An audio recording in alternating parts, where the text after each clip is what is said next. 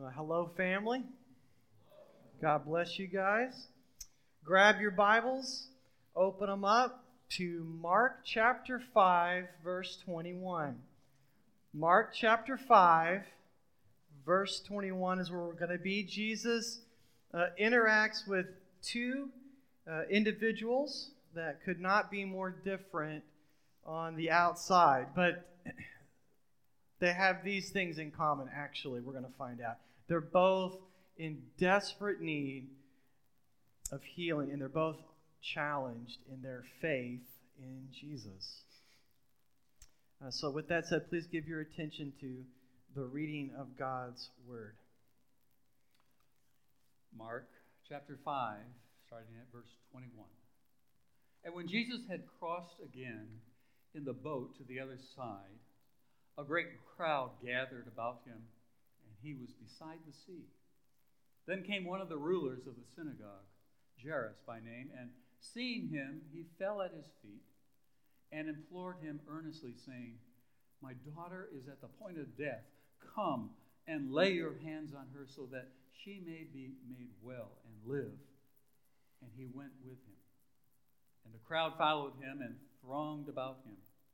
And there was a woman who had had a discharge of blood for 12 years, and who had suffered much under her many physicians, and had spent all that she had, and was no better, but rather grew worse. She had heard the reports about Jesus, and came up behind him in the crowd and touched his garment. For she said, If I touch his garments, I will be made well. And immediately the flow of blood dried up, and she felt in her body that she was healed of her disease. And Jesus, perceiving in himself that power had gone out from him, immediately turned about in the crowd and said, Who touched my garments? And his disciples said to him, You see the crowd pressing around you, and yet you say, Who touched me? And he looked around to see who had done it. But the woman, knowing what had happened to her, came in fear and trembling, and fell down before him and told him the whole truth. And as he and he said to her, Daughter, your faith has made you well. Go in peace and be healed of your disease. While he was still speaking, there came from the ruler's house some who said, Your daughter is dead. Why trouble the teacher any further? But overhearing what they said, Jesus said to the ruler of the synagogue, Do not fear, only believe. And he allowed no one to follow him except Peter and James and John, the brother of James. And they came to the house of the ruler of the synagogue. And Jesus saw a commotion, people weeping and wailing loudly. And when he had entered, he said to them, Why are you making a commotion and weeping? The child is not dead but sleeping. And they laughed at him. But he put them all outside and took the child's father and mother and those who were with him, and they went in where the child was. Taking her by the hand, he said to her, Talitha cumi, which means, Little girl, I say to you, arise. And immediately the girl got up and began walking, for she was 12 years of age and they were immediately overcome with amazement. And he strictly charged them that no one should know this, and told them to give her something to eat. This is the word of the Lord. Thanks be to God. Let's pray.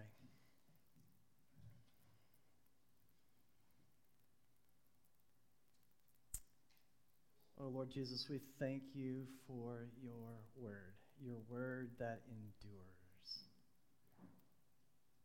And Jesus, we need be touched by you.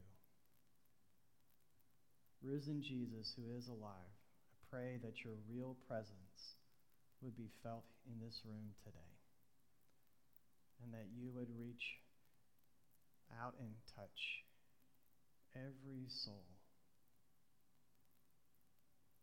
and transform us, change us heal us, make us whole. For your glory. Amen. Amen. There is great power in being touched.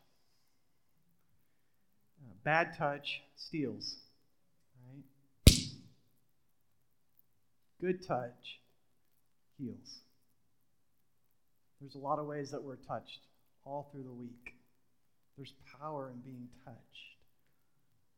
There's been many scientific studies over the years on the healing power of touch therapy, both physical and social.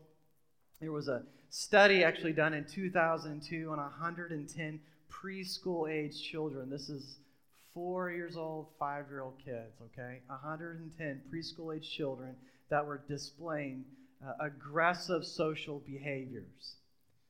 Uh, they received a brief five minute to 10 minute massage every day, five days a week, uh, in their daycare over a period of six months. The greatest decrease uh, that was shown in a decrease in aggressive social behavior actually came from the third month to the sixth month. It's pretty remarkable. Six months after that study concluded, that is one year after the study began, that touch therapy was initiated, those same children continued to show significant decrease in aggressive social behavior. And that's the only thing that had changed in their life, that someone touched them for five to ten minutes a day. They did another study. This time, this was with high schoolers. They wanted to see if this kind of scaled out to adolescents. It was 52 high schoolers who had been institutionalized because of aggressive social behavior. So they got in trouble for their so aggressive social behavior, basically. These students received a 30 minute back massage, like in a chair, five days, consecutive five days. That was just one school week. They displayed lower cortisol levels. That's a stress hormone that our bodies create when we're under stress and anxiety. They showed a marked decrease of cortisol levels, uh, decrease in depression, aggressive behavior, as well as showing increased or better sleep patterns in compliance with the nurses. They were more agreeable for getting a massage 30 minutes a day for a week. That's the only thing that had changed in their life with the control group was that someone touched them in a good, healthy way. Is that incredible? Clearly, touch can give health and it can give healing. And touch is featured prominently in these healings of Jesus, particularly in the Gospel of Mark. These, these uh, the two women that we read about are healed by the touch of Jesus, and yet there is something that's unique about the touch of Jesus when he does this. It's different than what a, a doctor or a massage therapist can give. Christ's touch is miraculous, we see. It's not just medicinal, it's miraculous. It is trans, a transformative healing that only He can give. And so today we're going to look at the uniqueness of Christ's healing touch, what it costs us, and what it cost Him. So, first, Christ's healing touch is better than we imagine.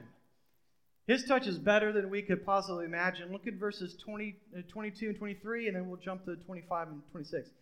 Then came one of the rulers of the synagogue, Jairus by name, and seeing Jesus, he fell at his feet and implored him earnestly, saying, My little daughter is at the point of death. 25. And there was a woman who had a discharge of blood for 12 years and who had suffered much under many physicians and had spent all that she had and was no better, but rather grew worse. The two reasons that his touch, Jesus' touch is better, his healing is better because it is for anyone who trusts him. It's for anyone who trusts him.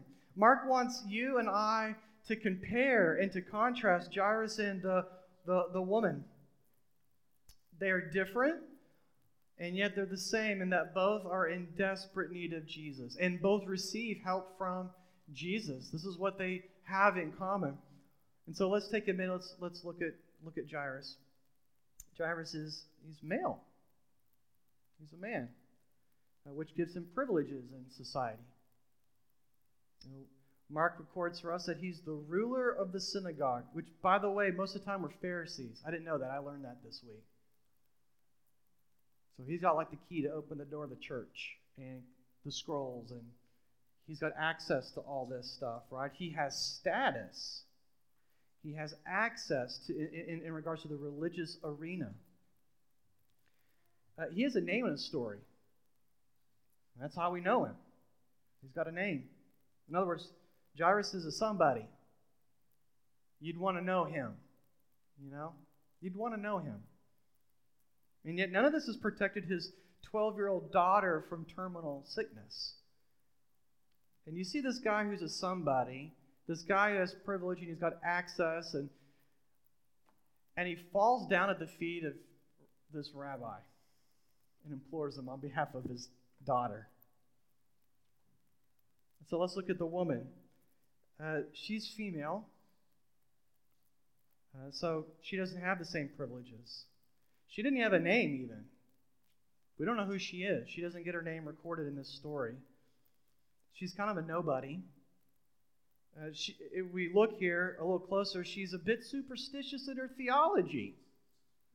I mean, she believes in Jesus and maybe rabbit, a rabbit's foot, you know, and all this stuff that's kind of mixed in there.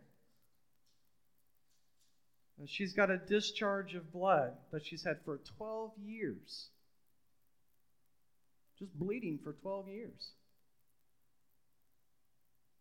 Uh, not only would this be embarrassing and shameful, but this would have made her ceremonially unclean. If you read the law, if you read Leviticus and you read Deuteronomy, she's ceremonially unclean. What's that mean? Well, that means that she could not go to the temple to worship God. She couldn't even go to the synagogue to worship God.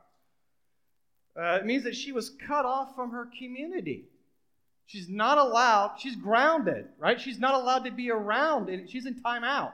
She can't go be around other people, and here's why. The law says that that could contaminate other people. If she touches, as someone who's ceremonially unclean, if she touches someone else, even accidentally, they now become unclean, and they become off, cut off from the people of God.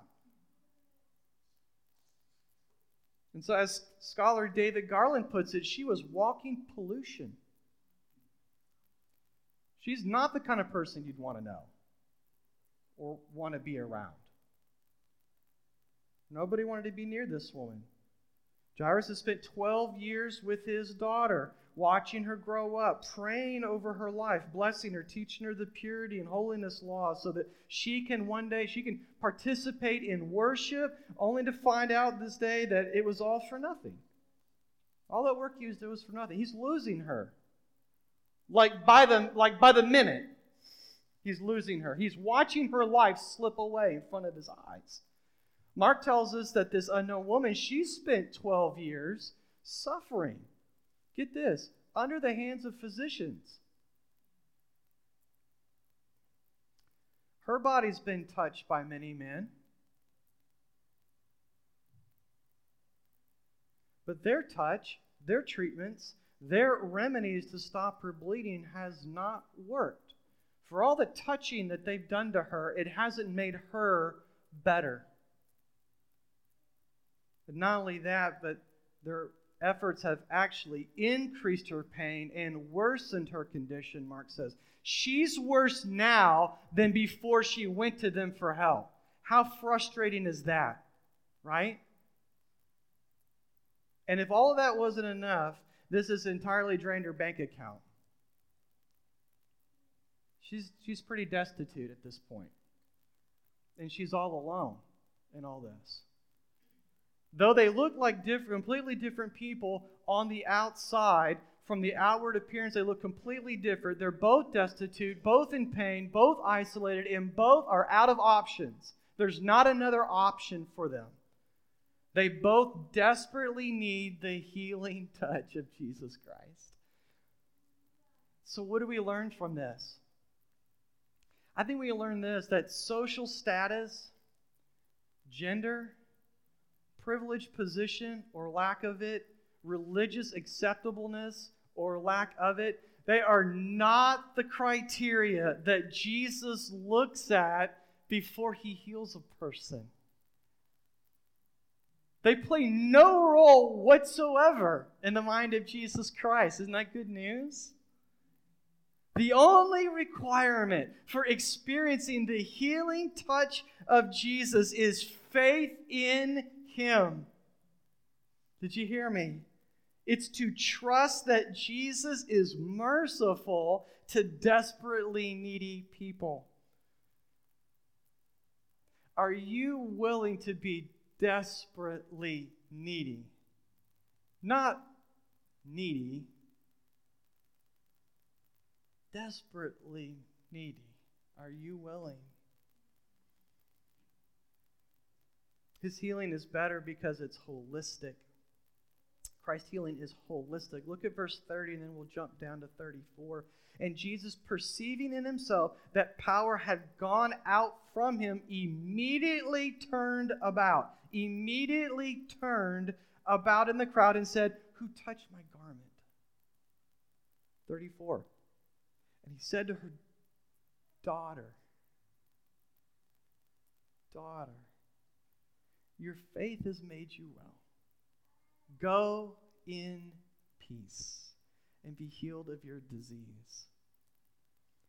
So, this woman wants a quick healing from Jesus, and she wants to kind of duck back into the masses.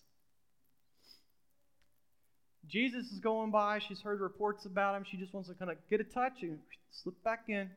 I was never here. I was never here, but I'm better. But I'm better. She wants a drive by healing from Magic Jesus. She wants a miracle, but Jesus wants a meeting. She wants a cure, but Jesus wants her to have wholeness.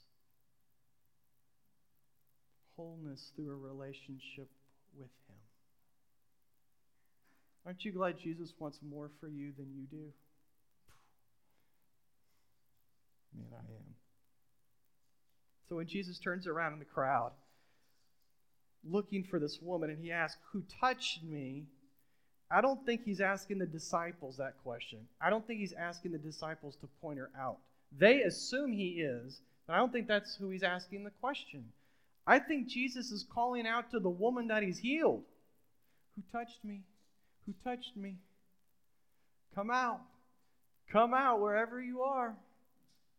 You almost hear echo of God in the garden to Adam and Eve when they sinned. Where are you? It's not because he didn't know where he was. It's so he can come out. Come to me. Come to me. Come to me. He's calling to her to come near instead of just slipping away unknown into the blob we call the crowd. And when she does come out of the crowded camouflage, when she does move towards Jesus, as I've been trying to emphasize every week, faith is about moving towards Jesus. That's it. She does move towards Jesus. He calls this woman what? Daughter. That's going to sound weird coming from a 30 something year old man. Daughter. Calls her daughter. What's he telling her? What's he telling her? He is affectionately calling her a daughter of God. He's given her a new name. He's naming her. He's given her a new identity. You're daughter. You weren't a daughter, now you're a daughter of God. Do you hear the wholeness? She's already been healed. She's getting wholeness. Just a touch from Jesus, and, and this woman's been made acceptable to God. You guys hear that? Ceremonially cleansed. She didn't have to do a thing, really.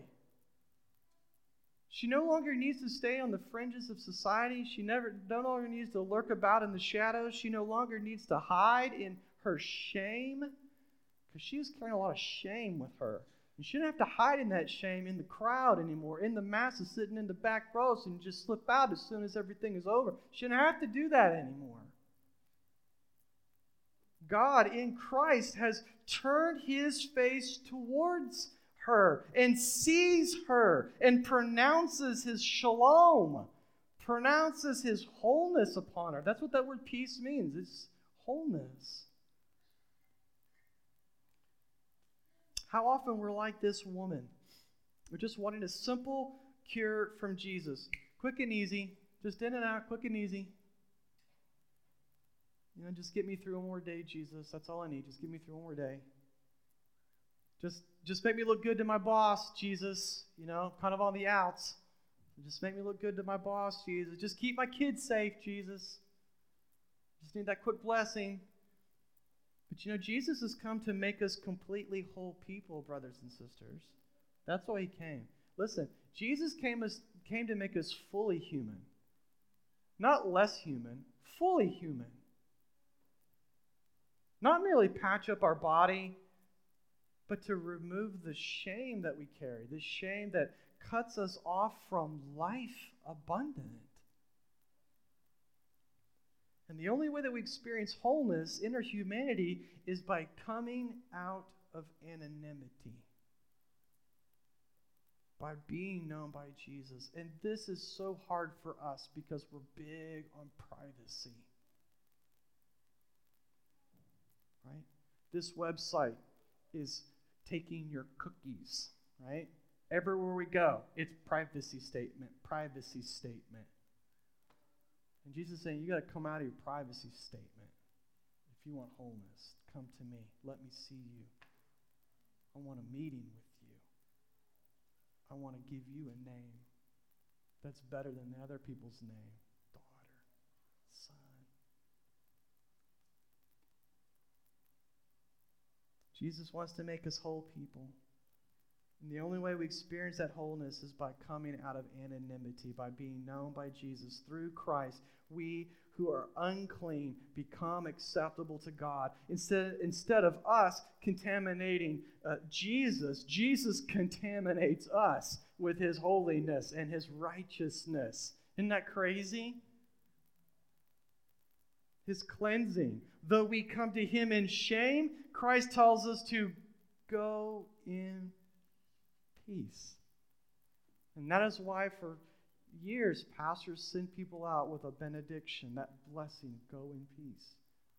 Those are powerful, three powerful words if you know what's happening in that moment. They're talking like Jesus to you.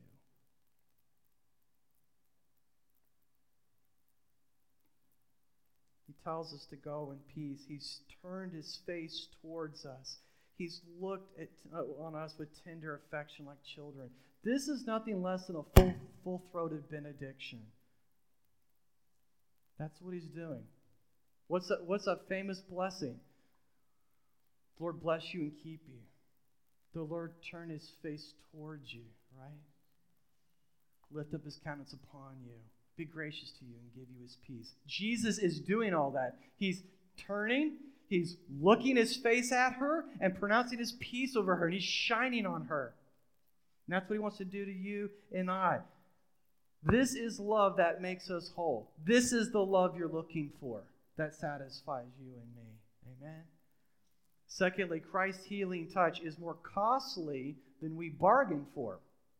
And we need to see this. Christ's healing touch is more costly than we bargained for. Look at verse 33. But the woman, knowing what had happened to her, came in fear and trembling and fell down before him and told him the whole truth. And told him the whole truth. So she, I don't know what, we don't know what she said, but she said all of it. That's what we know. We know she's like, I'm vulnerable. I'm exposed. I'm not hiding. I am exposed. You see me. I see you. Everyone else sees me. She told him the whole truth. And he said to her, Daughter, your faith has made you well. Go in peace and be healed of your disease. Now, while he, was, while he was still speaking, there came from the ruler's house some who said, Your daughter is dead. Why trouble the teacher any further? But overhearing what they said, Jesus said to the ruler of the synagogue, Do not fear, only believe. And, and that word for believe is actually in the present tense, it means continue believing, keep on believing. So both Jairus and this woman, they pay, they pay a personal cost to gain a touch from Christ. I want you to see this. The woman has come, uh, has to come confess the truth instead of hiding. Jairus has to continue trusting Christ all the way to his house, even though his little girl is dead. And he knows what he's going to see when he gets there. He's got to keep trusting Christ all the way to the house before he opens the door. Listen, both require more faith than they were originally willing to exercise. Right?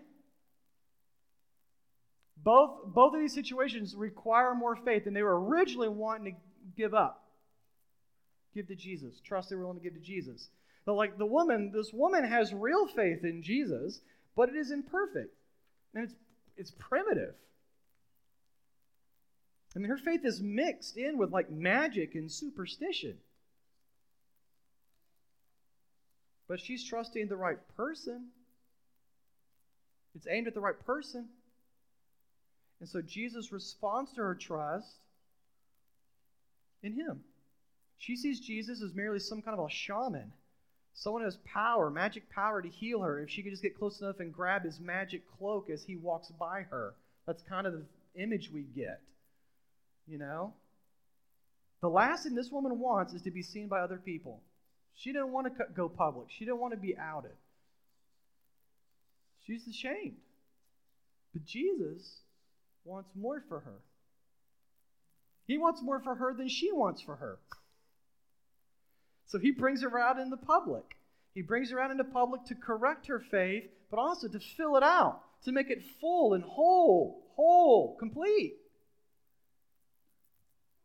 It's not his garment that healed her. He wants to let her know that. It's not my garment that healed her. It's her trust in him that has made her well. In other words, she didn't just like steal power from Jesus unbeknownst to him. Jesus willingly gave away his power in response to her faith, imperfect and confused though it was. He willingly gave his power away to her. And he wants her to know that. He wants her to know that. I mean, remember, everybody's touching Jesus, right? Everybody in this crowd is bumping up and touching Jesus. But his power is not going out to everybody in the crowd, only to her who believed in him, who trusted in him. And so when Jesus calls her into the public eye, he is both accepting her and yet developing her faith in him at the same time. She believes that Jesus is powerful, but she does not know him as loving and compassionate to the weak. She's not sure about that. It's going to cost her something to know that, if she wants to know that. It's going to cost her coming out of the safety of the shadows to experience the love and the compassion of Jesus Christ. And that's what he wants her to know. Jairus, unlike this woman, he's not placing his faith in luck or in magic garments. Uh uh-uh, uh no. No, he knows the Bible. And Jairus is a leader. And so he's got a plan. And his plan is to get Jesus to his house by the most direct route before the worst happens to his little girl. And this is getting in his way. Right? His plan fails, and his plan fails publicly. And so Jairus' challenge, this is his challenge, he's challenged to let go of his plan. His challenge is to let go of his plan and place his faith in the timing of Jesus. He's got enough faith to trust that Jesus could heal her while she's her heart's still beating. But now he's going to say, Do you trust me after her, stop, her, her heart has stopped beating? Do you see the cost he's having to pay? He's got to exercise even more faith than he wanted to. I see myself in both of these followers of Jesus, don't you? I want a quick cure for my problem. I want a quick cure from my pain. You know, Jesus, just give me the most direct route so I can be on my way.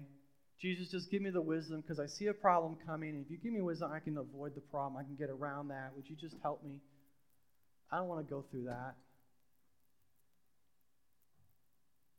And I trust him enough for his power, but not enough for his compassion. I trust him enough to know I should ask him, but not enough to trust his timing. That's just me. How about you? But you know what? The only way that you and I are going to experience the love and experience the compassion of, of Christ is taking the risk of going public, so to speak. Stepping out of the safety of anonymity and saying, Jesus, here's the whole truth. Here's the whole truth. Even after 12 years, I trust you with an impure, superstitious faith. That's the whole truth. Here's the whole truth, Jesus. Even after all these years, I trust you with a controlling faith. I'll trust you as long as it's on my timetable. And I just, I don't trust you past that. And that's the whole truth. But I'm grabbing hold of you as it is. You see, you know what? Here's the good news. When we do that, Jesus, Jesus is not harsh with us. He's so gentle. He will not condemn us for our controlling plans or our primitive beliefs or our impure trust that we've mixed up with other things. Jesus gently corrects our faith and blesses us with his peace. That's how he responds to people that tell him the whole truth. Isn't that great? But you know what? It's only by exposing our weaknesses instead of covering them up for years. It's only by t- talking to Him about our vulnerabilities that we will actually experience His love and compassion. Until then, He's just powerful. He's just powerful. Christ's healing touch will cost us more faith than we bargained for. So, what will help us pay the cost? What will help us pay that cost? Well, Christ's healing comes to us through his loss. We need to know that Christ's healing comes to us through his loss. Look at verse 29 through 30. And immediately the flow of blood dried up. And he felt, uh, yeah, where am I at here? And she felt in her body that she was healed of her disease. Verse 30. And Jesus, perceiving in himself that power had gone out of him. You could say perceiving in his body. She felt something in her body, and he felt something in his body. Immediately turned about in the crowd and said, Who touched my garments?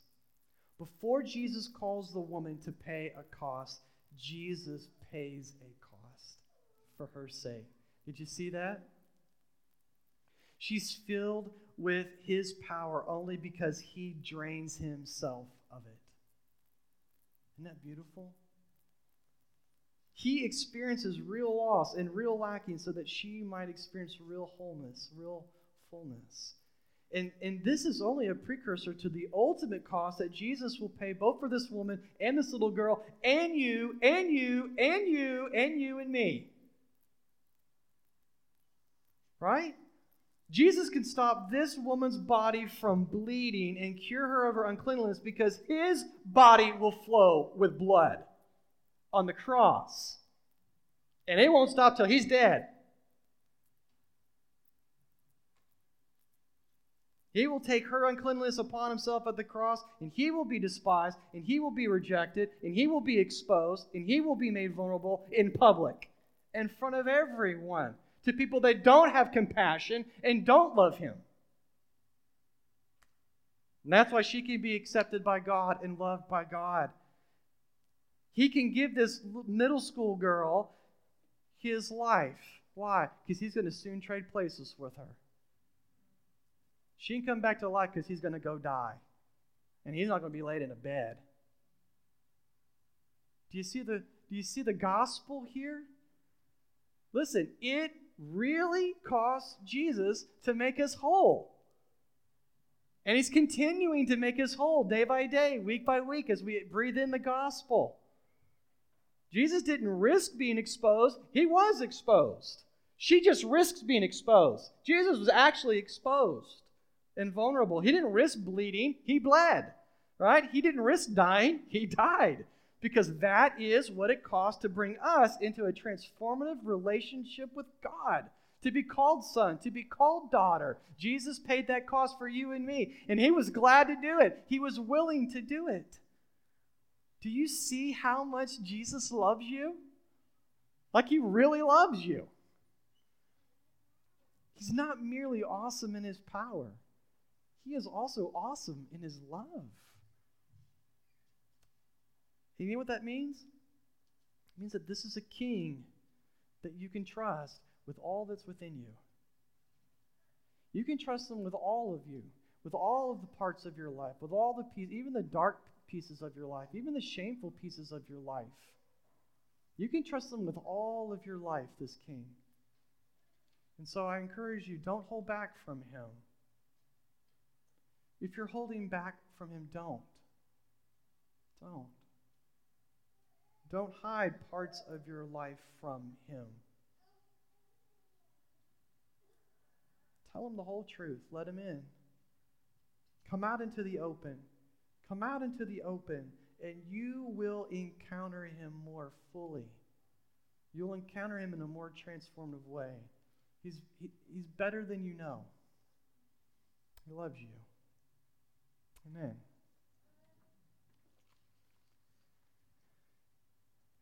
Jesus, thank you so much for loving us. Thank you for your word. Lord Jesus, take your word by your Spirit and touch each and every one of us. Lord, where we are covering up and hiding, where we're putting on a show and putting on a front, uh, where we're trying to manufacture energy, Lord, would you, t- would you just, just put your hand on our shoulder? Would just touch us where we're being socially aggressive and calm us? Just say, You can tell me the whole truth. I love you. I want you to be whole. Help us surrender. Help us have faith because we see how much it cost you to, to, to, to love us, how much it cost you to heal us. So take these words, melt our hearts, draw us to you. Amen.